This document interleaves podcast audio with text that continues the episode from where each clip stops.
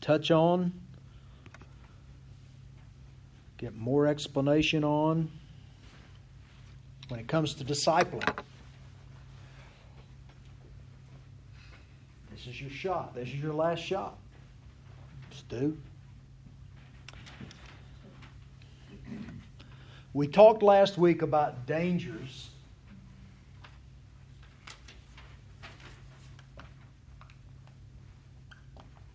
associated with discipling. Things like uh, being mindful of, uh, you know, not crossing gender lines, things of that nature, that that's not a healthy scenario. Well, this week I want to finish up by talking about some of the joys that go along with discipling. While there are dangers, there are also plenty of joys, and uh, those are the things I think you should focus on. The dangers can be avoided with you know, some parameters and awareness. And uh, those things will arise whether someone becomes too dependent uh, on another person or there's an unhealthy situation brewing. Those things are usually pretty easily recognized and, uh, and dealt with if we're proactive. The joys, I think, give us uh, something to focus on that can kind of lead us through uh, this kind of uh, relationship building discipling others. And uh, being used by God as a source of spiritual encouragement, I would say, is always satisfying. You know, when you're, most of us know that from anything. When you find uh, uh, the opportunity to help someone, and come away knowing that you've helped someone, you, there's a satisfaction that goes with that. There's a contentment that you experience. And discipling is no different than that.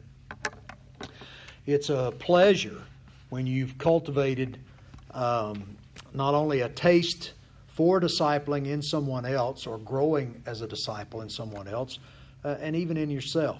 I want you to think about some of the things, and you may have to think back to when you were even a, a kid, some of the things that you've had to cultivate a taste for.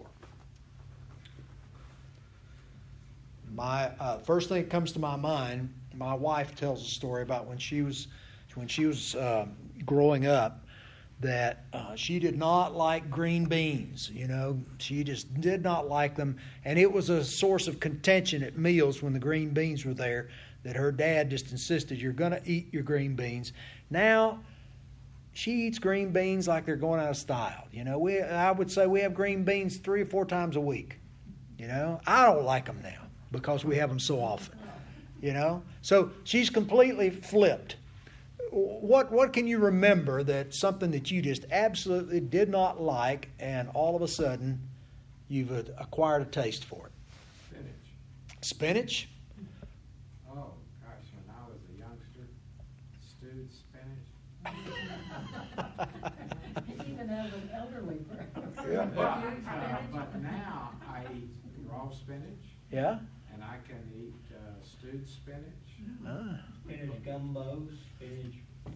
But I haven't yet uh, uh, been able to eat emerald green peas. Huh. Interesting. work on you, man. Interesting. I, I'm kind of along the same way there. I, I found that I have developed a taste and an affection for collard greens that, you know, when I was a kid, I wouldn't touch. I've loved them since I first tasted Have you? Who else? Somebody else? Brussels sprouts. Brussels sprouts? I hated them, and now I, I could eat them at every meal. Well, that is that is a flip of the switch, right? Somebody else? Green peas. Green peas? Didn't like them early, but now you do. What? I used to like Jello. I don't know. I can't stand it anymore. Why is that? I don't know. It me gag. So you have you have Reverse. you have reverse tasted. Okay. Maybe after having five kids and all that jello just finally has had its Yeah, effect. matter of fact, Raymond's are gone too. I can't can't eat a Raymond anymore.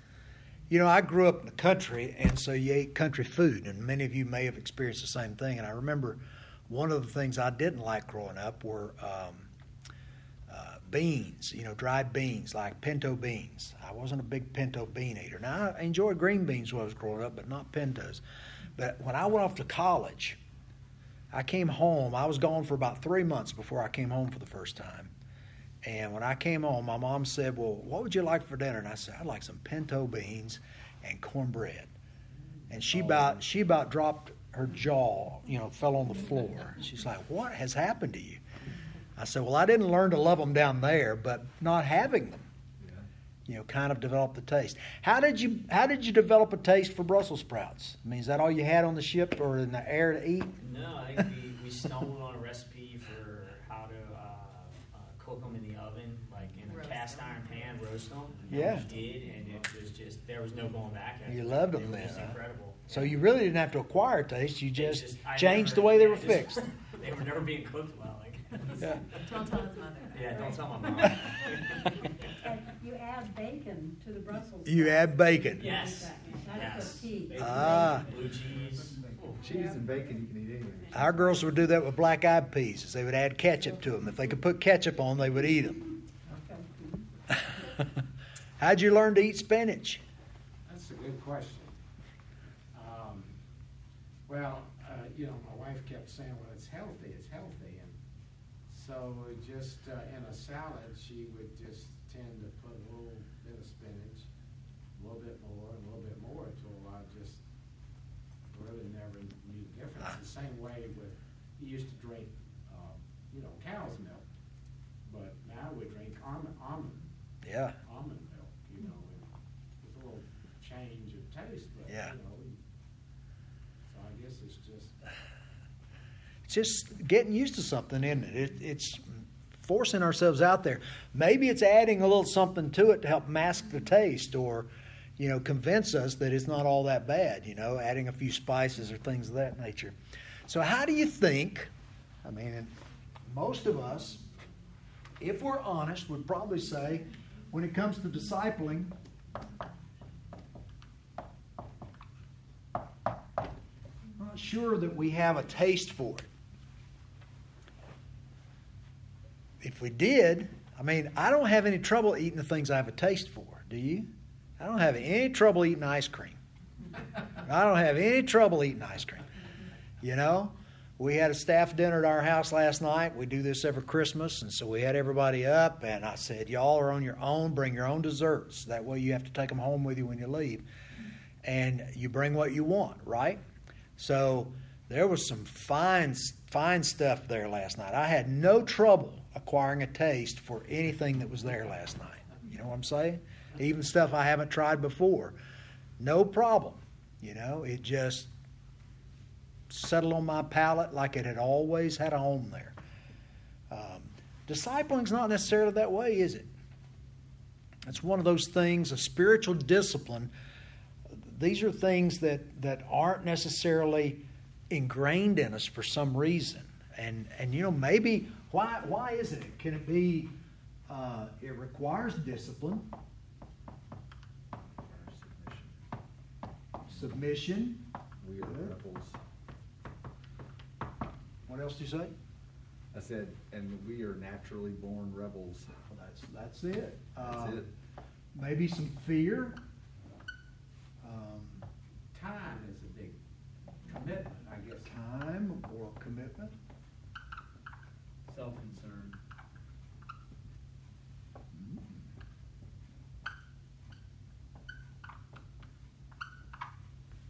Um, distractions.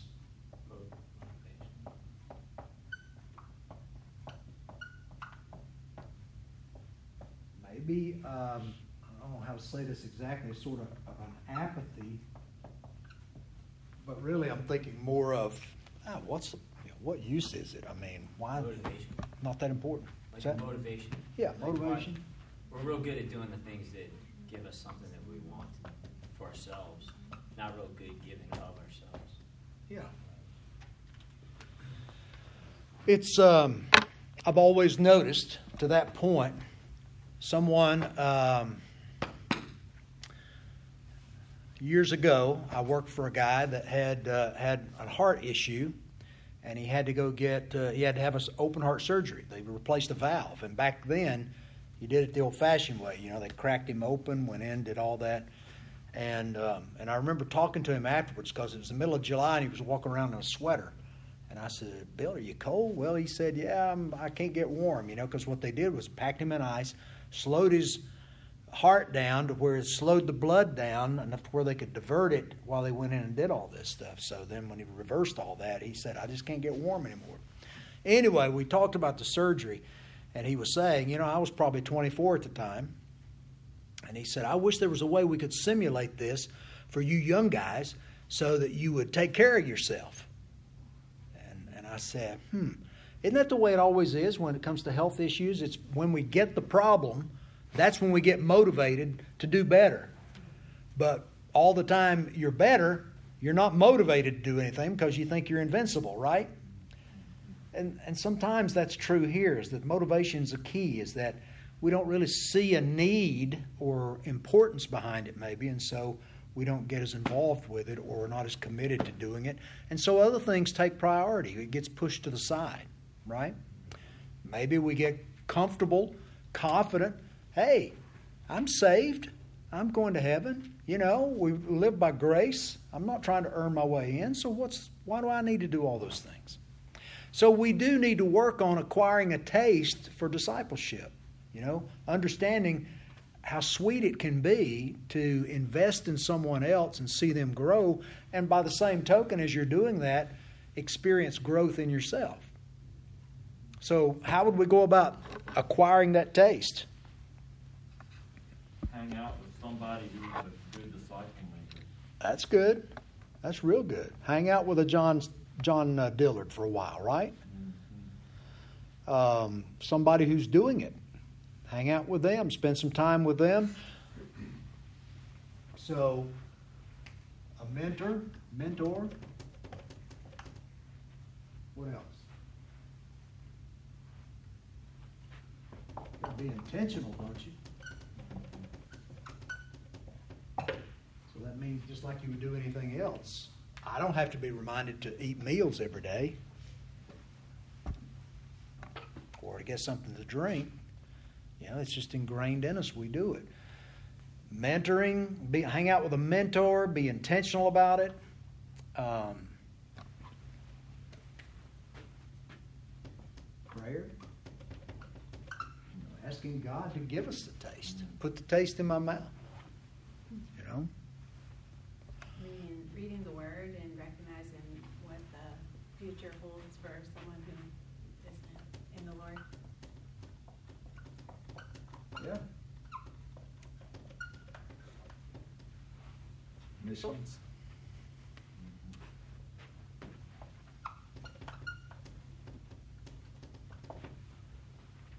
So you get the idea. There's some things there that we can do to begin to acclimate, you know, to stir our taste for discipling, being involved in discipleship.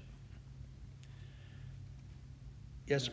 J- uh, Jerry, one thing is that uh, if you're interested and you feel led to do that, you might have to drop or stop things Yes. in order to do it. Yep. Yep. And are you willing, you know, to, to do that? That's right. Sports. Anybody play sports somewhere along the way? Yeah, you played sports. I play sports now. You play sports now? You still play tennis? I play tennis. Yeah. You know, I hated, I absolutely hated football practice. I hated it. But there was nothing like playing on, on a Friday night or playing the game. Nothing like it. And I put up with all that stuff. In the, I mean, you practiced, you know, five times at least every week to get ready for the game, or four. And I put up with all that. I endured that because the taste for what you got out of it was so much greater than the bad taste, you know, day in and day out in the practice. And and those that that are really good at things like that, they have to give up things in order to be good at what they're what they're doing. You can't you can't be lackadaisical at anything and be really good at it unless you're just gifted, and even that can wear off after a while, right? We've all seen it with very talented athletes who never apply themselves, and at some point in time, they just It, it, it, those tools go away if you're not honing them constantly.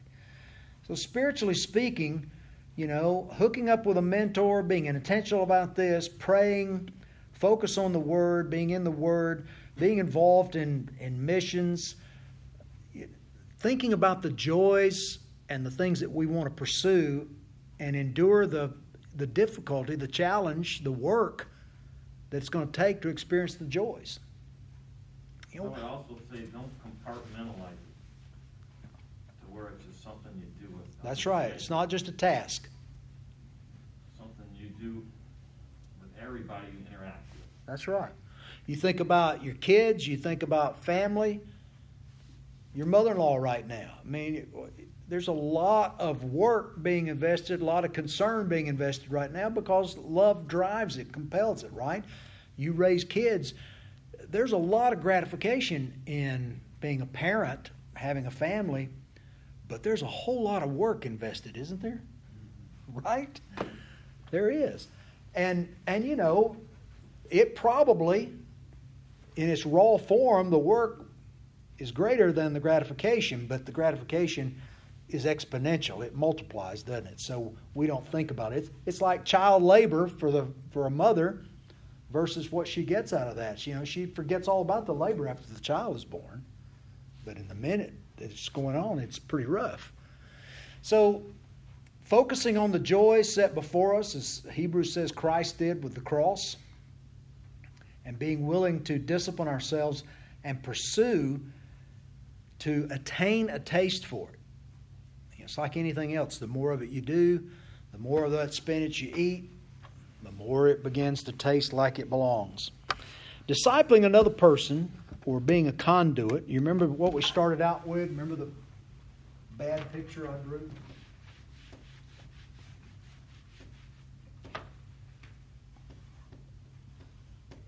Mm-hmm. Is that, you know, we're just a piece of conduit. And what we're asking is for God to work through us, to flow through us, His Spirit to work in us, and and to be able to intersect with someone else.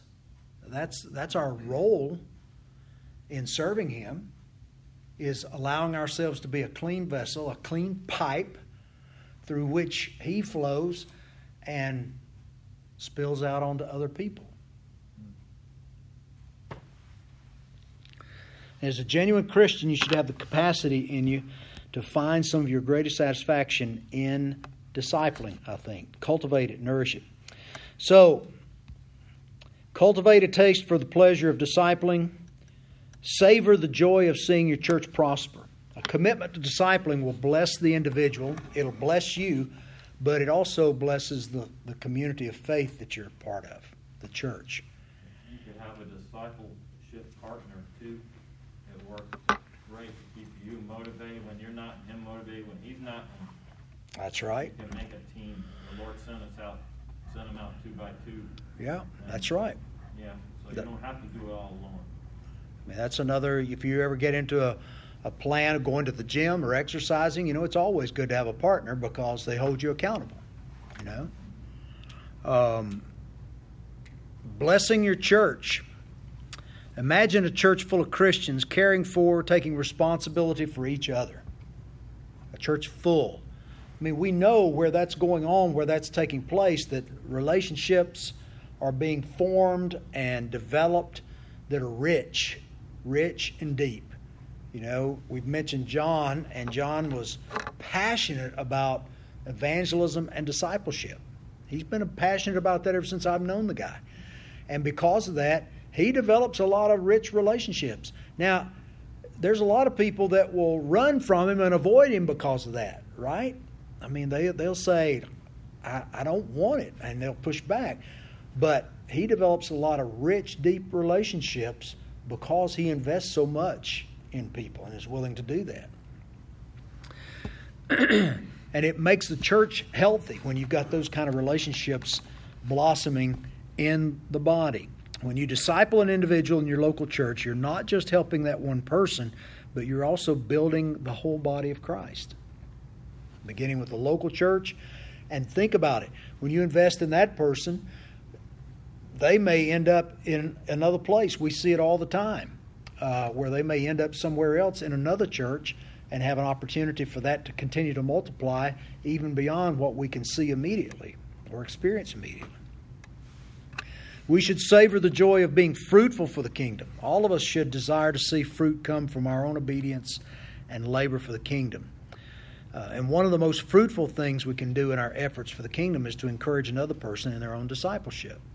You're coming alongside them, helping motivate, helping encourage, recognizing, you know, when you when you see and recognize God changing someone, acknowledging that to them. That's encouraging, isn't it? When somebody says, "Hey man, I can see God changing you, working in you, you know, strengthening you."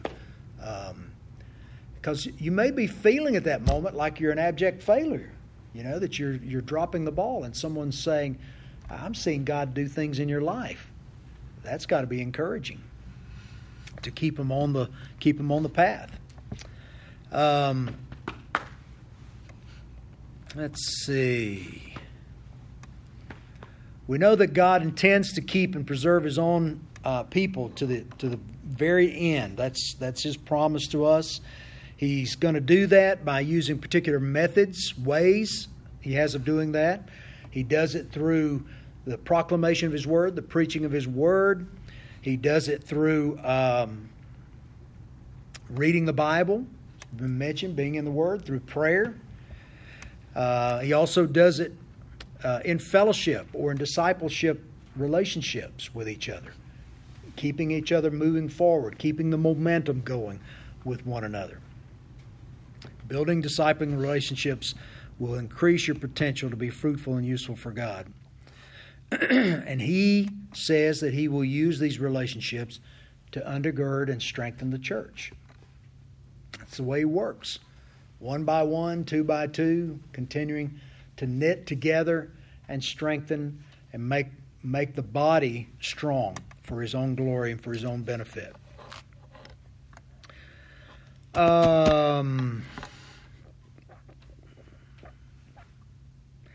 Savor the joy of seeing a culture of discipling in your church.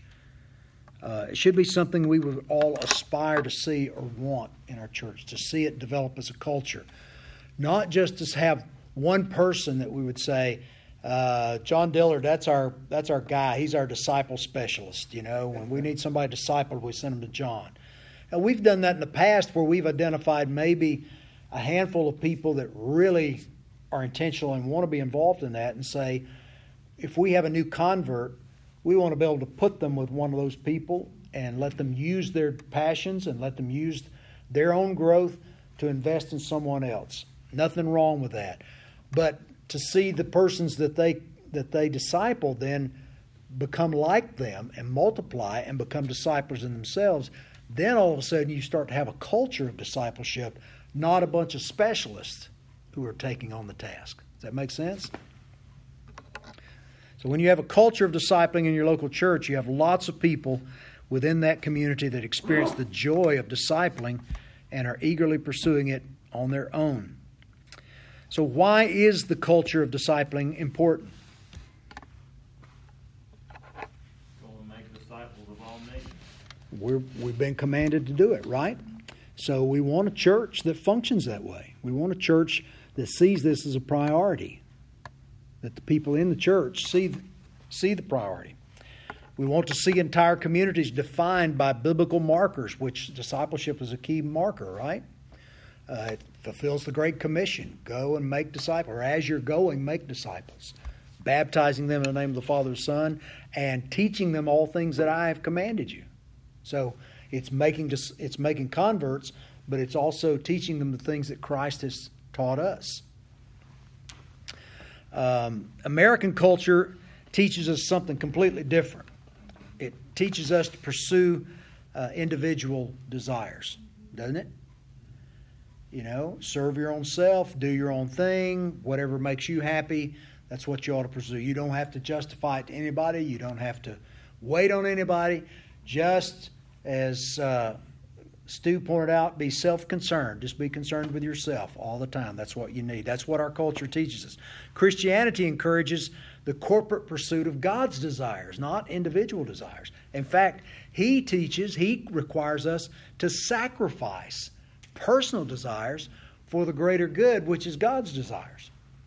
So, being willing to labor for God's glory, being willing to sacrifice or lay aside my own.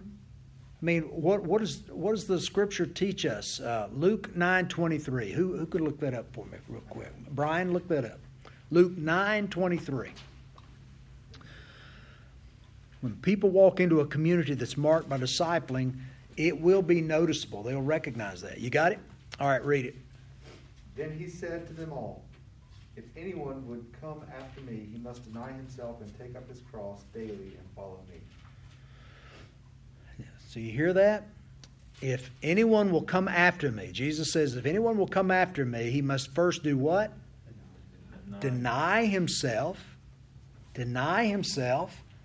He dies to self. He takes up his cross follows me. He's prepared to suffer as Christ suffered and follow Christ. Emulating Christ is the way that we follow Christ. You know, we don't follow him doing something different, alien to what Christ did. Right? Christ came and lived among us and suffered and died for us, and he set, he set the, the tone for us. He didn't do that so that we could then all sit back and act like kings. He said, Follow me, follow in my steps, do as I'm doing. Deny yourself, take up your cross, and die. Die to self and live to Him. It's His life that's in us, it's His glory that we pursue and seek after. So, teaching people uh, this idea of discipleship is alien to our culture, but it's necessary. And it's something we have to continue to focus on. Uh, some time back, a few weeks ago, month, a few months ago, time starts running together, but uh, someone commented to me, they said, You know, you've been preaching a lot lately on suffering, you know, and I'm just quite frankly, I'm kind of tired of it. Uh, I said, Well, I'm sorry, but a lot of the Bible says that we should be suffering. And in fact, God says that He does more stuff in us when we're suffering than when we're not. When everything's going smoothly, it's pretty easy to sit back and be comfortable, right? It's because of our brokenness and our fallenness that God says, you know, it's in the suffering that I get your attention. That's when I get you to look at me and listen to me, right? And uh, so it's the same way with taking up our cross and following Him. We all want to be in heaven as soon as we get saved, practically speaking. We want to live like we're already in heaven. And there is an aspect of that.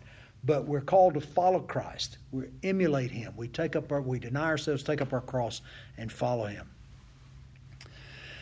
How do you get a culture of discipling in your church? Somebody have a question? How do you get a culture of discipling in your church?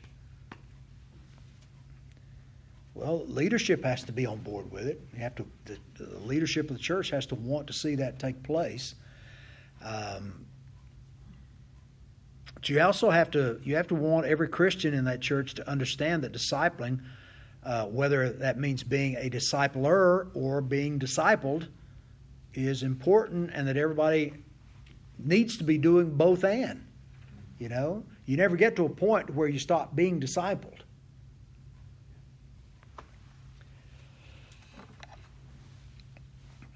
It's a responsibility for all of us. Okay, another joy uh, in discipling, spinning them up and spinning them out for God's glory. Spinning them up and spinning them out for God's glory. The goal of your discipling is not just growth and health in one individual, but replication of disciple making disciples. It's one of the most difficult tasks in discipling, and it's the source of both the deepest sense of loss and the most profound and substantial joy. Basically, what we're talking about is it's real easy for us to take on a discipleship relationship with someone, you invest in them, and then we just kind of want to become possessive of them. This is my little disciple.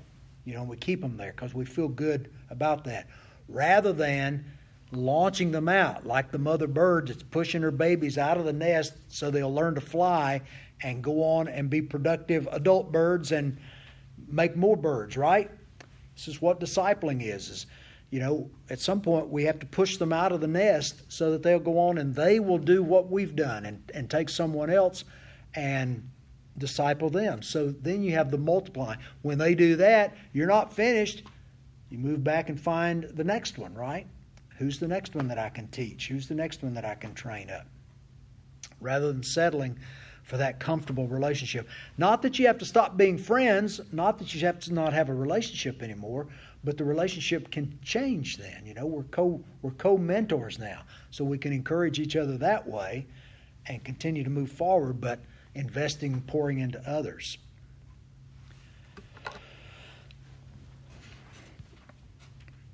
All right. So, uh, concluding thoughts on discipling.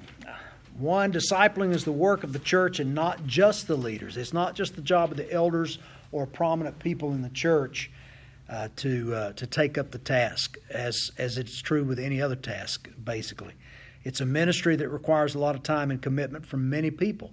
The more people that are invested in it and committed to it, the more effective, the more um, the stronger the church will become. It's the job of a healthy congregation to disciple one another. Discipling can be a way to spread blessing beyond the church. Discipling, as I said earlier, if you invest in someone and God picks them up and take well, let's let's uh, we can take a couple of examples here. Uh, Michael DeBus came here straight out of seminary. Uh, Michael had gone finished his seminary degree, had a uh, Master of Divinity, and was accepted into the uh, PhD program at his seminary.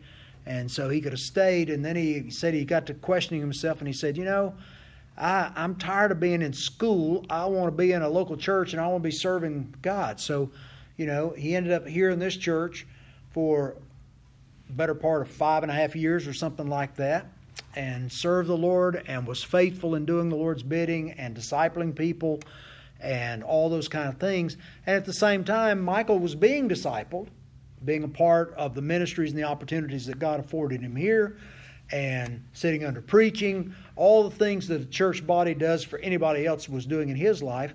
And and then he and his family recognized God's call upon their life to go and do missions in a remote part of the world, in a hard place of the world. And so they ended up on the Black Sea coast of uh, Turkey.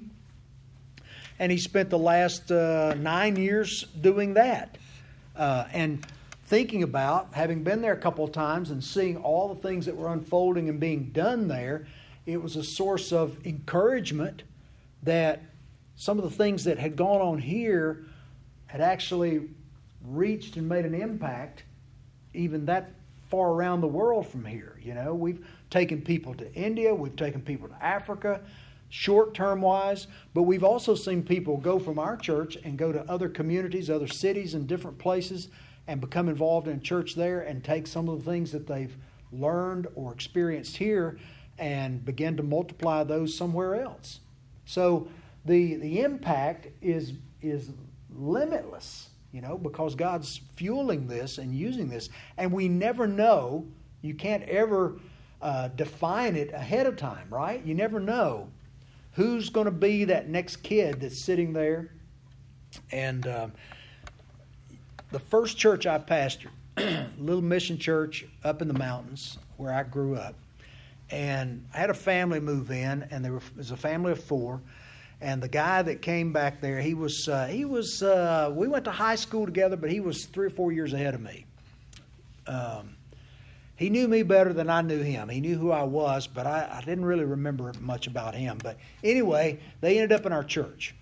Well, he had a son that was about I don't know, he's probably about eight or nine at the time, and he's a little, you know, wimpy looking, you know dare I say, sissy like. You know, I mean, I just didn't know what he was going to end up doing. Um, but he he got involved in doing some things and got excited about some things. Got ready, went on a mission trip with the youth as he grew, and he got into this magic thing. You know, he liked to do magic tricks, so he had these ropes and stuff, and he would do all this. So he got into that, and I thought, okay, well, you know, I guess that's fine. Well, he started thinking about how to use his magic in order to share the gospel, right? So, and about that time, we left the church and and moved away, but and I lost track of him. Well, you know, his mom and dad ended up divorcing, and so it was a sad situation. But he ended up with his mom, and his mom ended up uh, working for um, uh, for Jerry Falwell, and and Falwell invested in this kid um, at that point in time, and he ends up being the uh, student pastor at Liberty for a few years. And um, if I called his name, you might know his name's Johnny Moore, and uh, he um, he's been here and preached. Uh, years ago, when I first got here, I had him come in and preach one Sunday while I was gone to India or somewhere, and uh, and he's now he, he he left Liberty and he's out in California doing something, but he's written several books, and I mean, you know, God's used him in a in a great way, and I would never have guessed that it was anywhere remotely possible that that this guy was headed anywhere, and I mean, he's he's been on Nightline. He's been on all kinds of things, you know. And I go I, every time I see him, I go, I can't believe that's Johnny. you never know. You just never know what God's doing and what God's going to do. And so, investing in people faithfully and trusting God to do with them what He wants to do with them, you know, that's what we do, right? Discipling can be a great blessing beyond the immediate church. Um, a greater emphasis on discipling starts with each one of us. You know, it's not it's not as simple as a program. It's you know, churches churches need to get out of this mindset of programs. Programic mindsets really do more harm to hindering the gospel going forth than anything else. Ministry is organic. It's not programic. You know, programs can be used as a structure you know, upon which you, you skid the rails for, um, for ministry. But ministry is organic. Real gospel ministry is organic. It takes available people, willing people that will allow God to use them for things. Now, again, I'm not saying that there aren't some programs out there that can be leveraged and used well, but it's not as simple as just saying, "Hey, we're going to have this program, and it's going to, you know, it's going to be the bomb, and it's going to fix everything, and and satisfy everything that we need to be doing." God doesn't work that way. He never has. You know, years ago, back in um, was in 1990, 1990, early 90s, that Rick Warren wrote his purpose-driven church and then he's followed that up with purpose driven life and purpose driven this and purpose driven that and 40 days of purpose and you name it. Um, you know, he, he, uh, he left Dallas, uh, Texas, and went to California uh, with W.A. Criswell, who was the pastor at First Dallas uh, for 50 years. He went with his blessing and support, but he went out there and just his, his uh, vision was to plant a church and he went out there and started with nothing and just started meeting people and started with a house church and you know if you know anything about uh, Saddleback Community Church and I don't agree with everything that's that's come out of Saddleback don't don't uh, hear me um, on this that uh, but but he has been doing his thing uh, faithfully the way that he saw it being done and God's used it but when that book came out, every church in America, because of the success that Saddleback had had, numerically speaking, everybody decided that's what we got to do. We got to be Saddleback.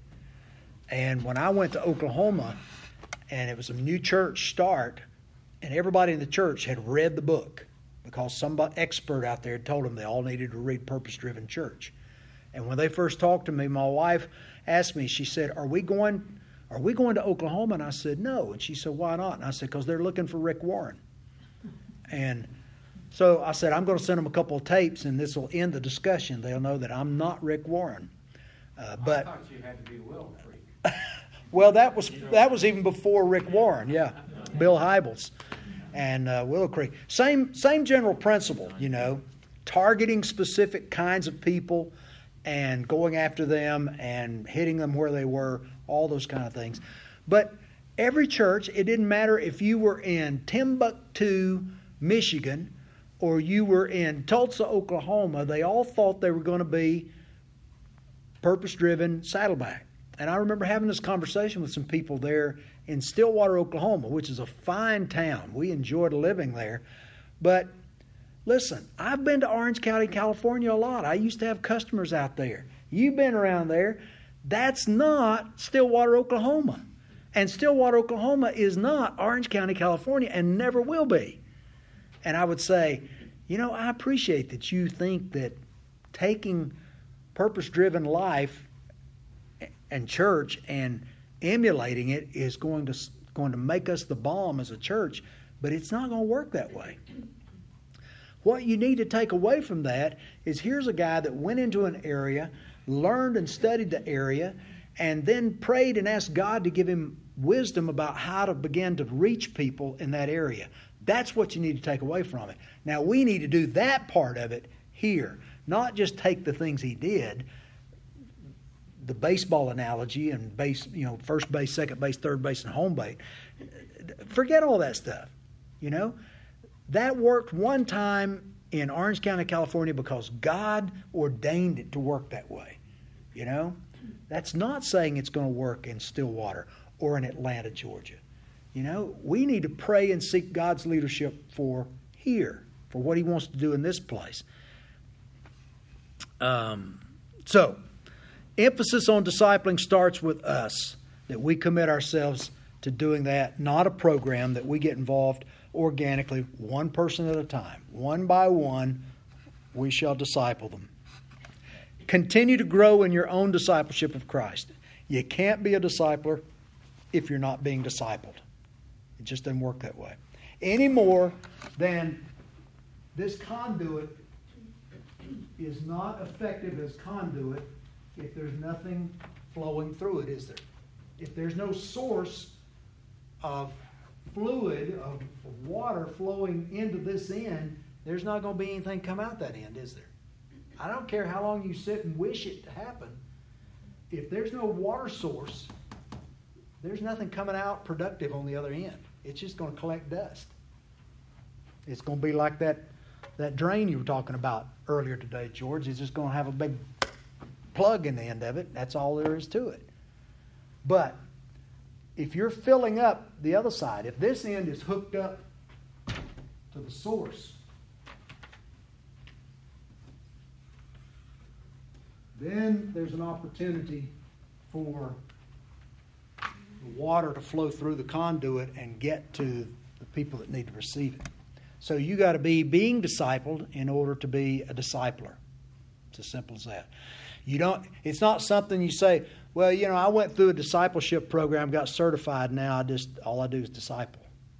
No, discipling's a way of life. It goes on, on and on and on. If you stop learning, you stop discipling. Seek out people and opportunities to encourage others. Keep in mind, all this will probably not just happen without your own effort. You don't sit and wait for it to fall out of the sky into your lap, but you've got to you've got to be intentional about it and get involved. Okay. Any questions?